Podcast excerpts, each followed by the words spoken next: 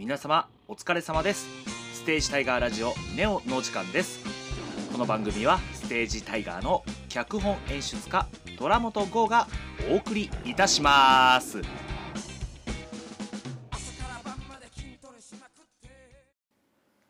改めまして虎本剛です。いやーいよいよもういよいよというかねもうあのー、マッチの稽古が始まりました。劇団の SNS とか、その稽古場のブログが、まあ、稽古場ノートっていうの新しくなってるんですけど、それでも公開されておりますが、ガンガン今、ステージタイガー稽古しております。で、あのー、やっぱりね、してるとはいえ、このウイルスの感染対策っていうのがなされてるんですね。だこのウイルスの感染対策をしながら稽古ってどんなんやねんっていうのをちょっとお話しさせていただきたいなと思うんですよ。やっぱり今までの稽古とちょっと気を使うポイントが違うと言いますか。まずね、一つ目。当たり前っちゃ当たり前なんですけど、換気、消毒、体調管理というのを徹底しております。で、あのー、大体3、40分とかに1回ぐらいは、この窓、扉を開けて空気を入れ替えっていうのをしております。あの、今の時期って窓開けると結構なレベルで虫入ってくるんですよ。うん、あのー、カーとかね、この夕方とかやってると、えー、それと戦うという一つの、えー、敵が生まれておりますね。あと稽古場に至ってはね、全員の連絡先っていうのを提出するようにしております。そのぐらい、えー、意識的にみんなで感染予防というのをしております。あ、あと、これね、ステージタイガーならではなんですけど、この稽古場にね、ガイドラインというか、まあ、行政であったり、その稽古する場所の予防対策ガイドラインってあるんですけど、それ以上にステージタイガーでできることってないかなと思って、今回のこのマッチっていう作品が、実は世界が2つに分かれてるんですよ。あの、大阪で生きる人たちの話と、当時の江戸時代、江戸で生きる、東京で生きる人たち、要は江戸と東大阪というこの2つの街の話なんですけど、だからあの、チーム江戸、チーム大阪みたいな感じで、登場人物が2チームに分かれてるんですね。そこを逆手にとって、傾向する内容を、もう今日は江戸しかやりませんと。今日は大阪しかやりませんっていうので、もう、稽古に来るメンバーっていうのを、マックス15人の半分ぐらいに減らしてやってます。とはいえ、あの、僕演出家なんで両方出てるんですよ。僕だけね。僕だけ2分の1着でフルで出てはいるんですけど、まあ、大体1回の稽古が12以下ぐらいになりながら少人数で密集というのを防ぎながらやっております。あとですね、まあ、どこまでできてるか正直自信はないんですけど、大声でセリフを言うところを非常に抑えめ、ちょっとね、意識的に抑えめで言うたり。とはいえ、ステージタイガの台本ね、びっくりするぐらいびっくりマークだらけなんで、びっくりするぐらいびっくりマークだらけっていうのも変な日本語ですけど、だいたい言葉の最後にこう、エクスクラメーションマーク、びっくりみたいなついてるセリフ多いんですよ。なんで、かなり叫ぶ感じのセリフが多いのは正直あるんです。でもそれをちょっと意識的に抑えて喋っていたりであるとか、あと、これがね、実は一番しんどいんですけど、稽古中、マスクを着用するようにしております。ほんまにしんどい。これほんまにしんどい。演出してる僕ですら、ステージタイガーの稽古場でマスクつけて前から見てると、まあ、汗たくなるんですよ。もうマスク外した瞬間、雫がボトボトボトって落ちて。あの、ご存知だと思うんですけど、僕めっちゃヒゲ生えてるんですけど、このマスク外した瞬間、ヒゲから霧吹きみたいにシャーって、汗のしぶきが飛びますからね。なんて言うんでしょう、あの、蒸れた髪の毛でヘルメットとか帽子とかを脱いだ瞬間みたいにシャーってこう、汗しぶきが飛びますからね。これ、イワンやこの目の前、目の前で走ったり動いたりしている俳優陣のこのマスク着用のしんどさって半端じゃないと思うんですよ。このうちのメンバーなんかよく冗談で気失いそうなったとか言うてるんですけど、いや、冗談やないやろなって。ほんまにしんどいやろなと思っております。まあでもあの、お互いにね、飛沫が飛ばないようにっていうので、今の段階ではマスクをつけてやっております。どっかの企業とか演劇用のマスクを開発してくれへんかなと。だから、ウイルスは止めるけど、こう、通気性が良くて、内側がとても涼しいみたいなマスク。すいません、このラジオを聴いている大企業の社長さんおられましたら、ぜひ開発してステージタイガーに送ってやってください。いや、非常に助かります。というような、もう感染予防対策というのを、もう劇団でやれる範囲でやり尽くしながら、え、現在稽古をしております。でも、僕ね、ちょっとこの、6月末になって、まあ、稽古がね、2週間以上経って、ちょっとだけ反省してまして。というのも、まあ、我々のみんなの意識が、そういう予防対策とか、そこばっかりに向かってるようなところがちょっとあってしまって、まあ、そこばっかりっていう言い方もあれなんですけど、大事なことなんですけどね。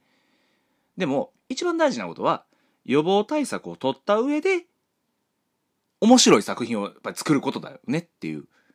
心を打つ作品を、ステージタイガーらしい作品を作ることっていうのがやっぱり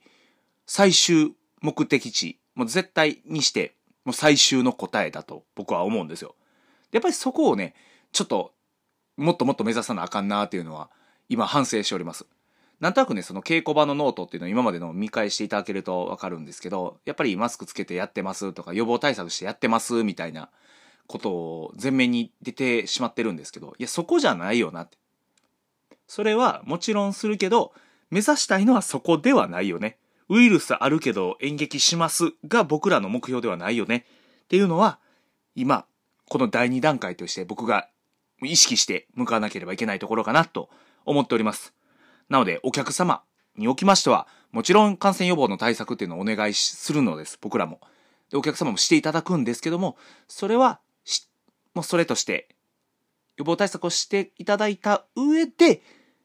どうかね、普通に演劇を見に来てほしいんですよ。もう楽しみに来てほしいんですよ。まだ8月なんでだいぶ先ではありますけど、もう本当に普通に演劇を楽しむスタイルで劇場に足を運んでいただきたいなと僕は思っております。あの、やっぱね、演劇いいですよ。うん。これ久しぶりにね、やっぱり稽古するとね、すごい目の前でね、セリフを言われる、演技を見るってね、最高ですよ。なんやろうな。音量とかじゃないですね。圧力、人間が放つね、その場にいるという緊張感であったり、プレッシャー、圧力であったり、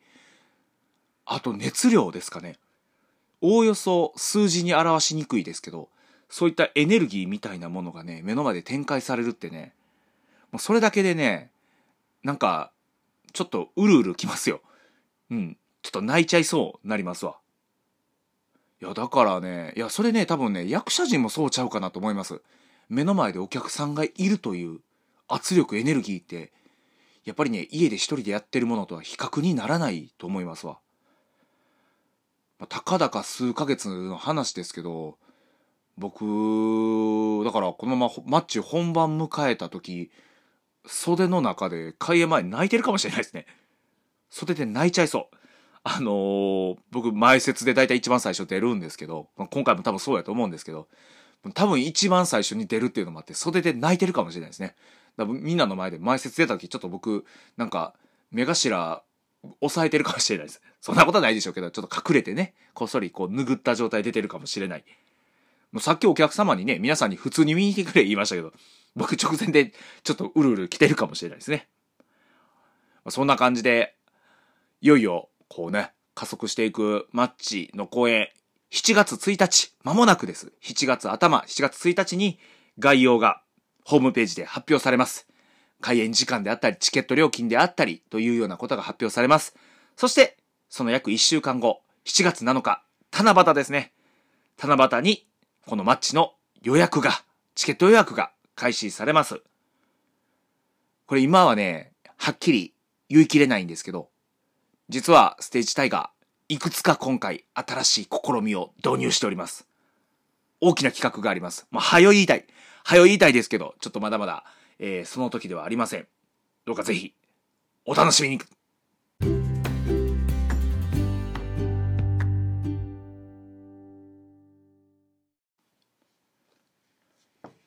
僕ですね、もう大体物語をこう演出したり、脚本書いたりするときに、まあ誰でもそうなんですけどね、調べ物をするわけですよ。うん、資料をね、読んだり取材をしたりっていうのをするわけですけど、今回もこのマッチの上演にあたって、いわゆるね、あのー、時代劇というものを見てみようかと思って、えー、映画のですね、身分義士伝というものを見直しました。見直したっていうのも、この映画自体が2003年に上映されておりまして、僕も、まあ、映画館で見たわけではないんですけど、あのー、20代の時にこの作品を見ております。この作品、身分義士伝ですね、えー、中井貴一さんであるとか、佐藤浩一さん、三宅裕二さん、村田武弘さんなど、まあ豪華なキャスト、若かりし日の堺雅人さんも起きた掃除役で出ておりますね。まあ、どんな話かと言いますと、主人公は中井貴一さんが演じる吉村寛一郎という侍です。剣の達人です。ただ、南部盛岡出身でして、まあ、非常に方言が強い、気のいい感じの、言葉良くないですけど、田舎侍なんですね。ところが、愛する家族と故郷を捨てて、京都の新選組にやってまいります。で、新選組に入ったはいいんですけど、非常にね、なんでしょうね、せこいんですよ。お金をね、もうせこせこせこせこ集めるんですよ。節約をして。うん。例えば人が嫌がるような、あの、切腹の解釈ですね。いわゆる内部粛清で新選組なんでね、この、切腹を申し付けて切ったりするんですけど、それを自ら進み出て、このお金をもらうんですよ。で、お金をどんどん集めてるっていうような主人公吉村寛一郎です。で、それを見た佐藤浩市さん演じる、こう、斎藤はじめですね。三番隊隊長斎藤はじめがですね、気に食わんと。ね、お国自慢に家族自慢、鼻持ちならない田舎侍言うて。で、この斎藤はじめは、この気に食わない吉村寛一郎を切ろうとするんですね。っていうところから物語が始まっていきます。まあね、これ泣けますよ。これ僕の今のあらすじ説明では何のこっちゃ泣けないと思うんですけど、これぜひ見ていただきたい。あんまり言うとネタバレになるから、僕言えないんですけど、本当に泣ける映画です。で、当時はね、見た当時はそこまでじゃなかったんですけど、今この年齢で見るとさらにちょっときますね。いや、やっぱりね、結婚して子供生まれてから見るとさらに来てしまいますね。そういう映画ですわ。何でしょう？この中井貴一演じる吉村寛一郎のもう人間臭さですかね。うん。と、かっこよさですよ。人間臭いんですけどね、とってもかっこいい。いや、誠に侍だと言いたくなりますわ。もう思わずラストシーンとかね、こう、吉村って叫びたくなるような、そんな作品です。そしてね、見終わった後、これ僕だけじゃないと思うんですけど、思わず、重さげながんずって言いたくなるんですよ。これ主人公の口癖なんですけど、まあ、ありがとうございますとかすいませんみたいな感じだと思うんですけど、このもろもらった時とかですね、重さげながんすって言いたくなるかもしれないです。うん。もう、なんか、僕稽古場で言うてしまうかもしれないですね。だからあの、うちのなんか若手とかがバミってくれて、こう、なんでしょう、舞台の寸法とかをね、ビニールテープとかでこう、貼ってバミってくれるんですけど、そんな時も、あの、バキ、せいや、重さげながんずって言うかもしれないですね。で、あとはあの、おにぎり食べたくなるんちゃうかなって僕思います。この映画見たら。こう作中の中で握り飯を食うっていうシーンがあるんですけど、非常に印象的。うん。僕もこれ多分ね、稽古場でなんか言っちゃうかもしれないですね。うん。こうあの、今、鍋ちゃんとかが一生懸命減量してるんで、こう公演終わった時とかね、ヘロヘロになった鍋ちゃんに僕おにぎり差し出すわけですよ。で、鍋ちゃんそこに腹減ってるからむさぼり食うと思うんですけど、それを見て、ゆっくり食えって言うかもしれないですね。言いたい。言いたい。言いたくなる。吉村会長の真似をしたくなるような作品でございます。もちろんですね、この作品、新選組の話なので、まあ、新選組は負ける側なんですよ。歴史においては勝者ではないんですね。なんで、最初はね、この良かった新選組が、時代の寵児となってたこの新選組はだんだんだんだん追い込まれていくという非常に見てて辛くなる瞬間もあります。涙なしには見れないようなシーンもございます。ぜひ見てみてください。僕ですね、こういうふうにこの時代交渉といいますか、いろんな資料にあたって研究はしております。今もですね、こうやって喋ってるラジオを僕の作業机の上で収録してるんですけど、机の上には数々の時代小説であったり、その時代の幕末の資料などが山積みになっております。中にはですね、当時の下級武士の絵日記みたいな資料もございます。これほんまにね、当時の生活を絵で残してはるんですよ。うん。面白いですよ。あの、取り立てて何が起きたとかではないです。大きなイベントごととかないんですけど、なんでしょう、客人が来てもてなしたよとか、もてなされたよとか、こんなもん食べました、うなぎ食べました、みたいなことが載ってるだけ。本当に、本当にただの日記なんですけど、あの当時の生活風景がわかるような資料がございます。そういうものを今調べております。でも僕は、こういうものをもう調べて調べて調べて調べて調べた挙句に全部捨てたいと思ってるんです。捨てます。捨てるっていうのは役に立たんということではないですよ。ベースにした上で、それは頭の片隅に置きたいなと思ってるんです。というのもですね、僕がこのマッチで描きたいなと思ってるのは、江戸時代、幕末のこの時代のリアリティではないんですよ。この時代の生活を描きたいのではなくって、そこで生きてた人たちの気持ちハート情念みたいなものを表現したいなと思ってるんです。そのために生活風景とかどんなことをしてたかっていうのは知る必要はあるなと思って調べてるんですけど。何でしょうね。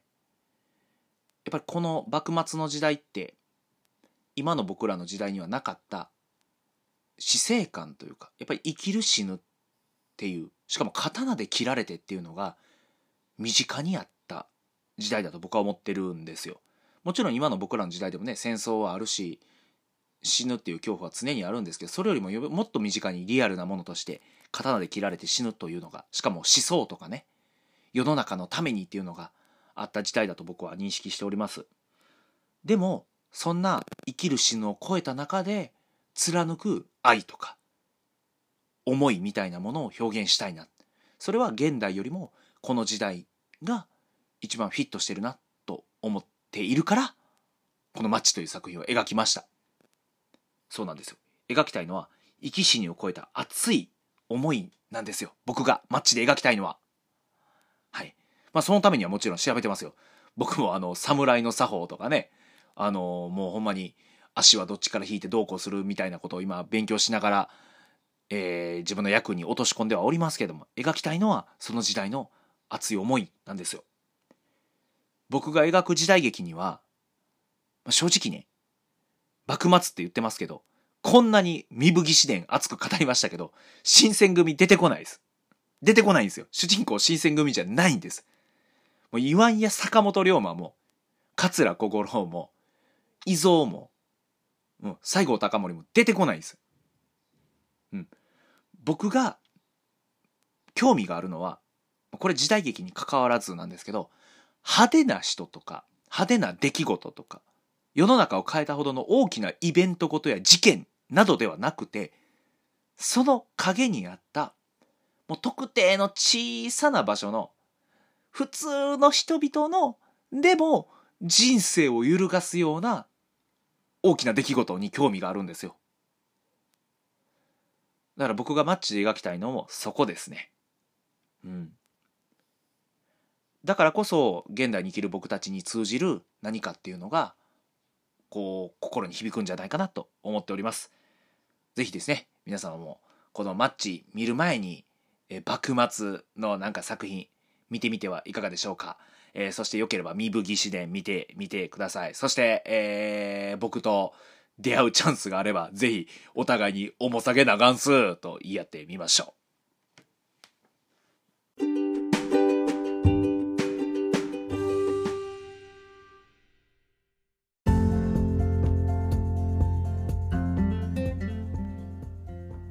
それでは、えー、お別れの時間となりました。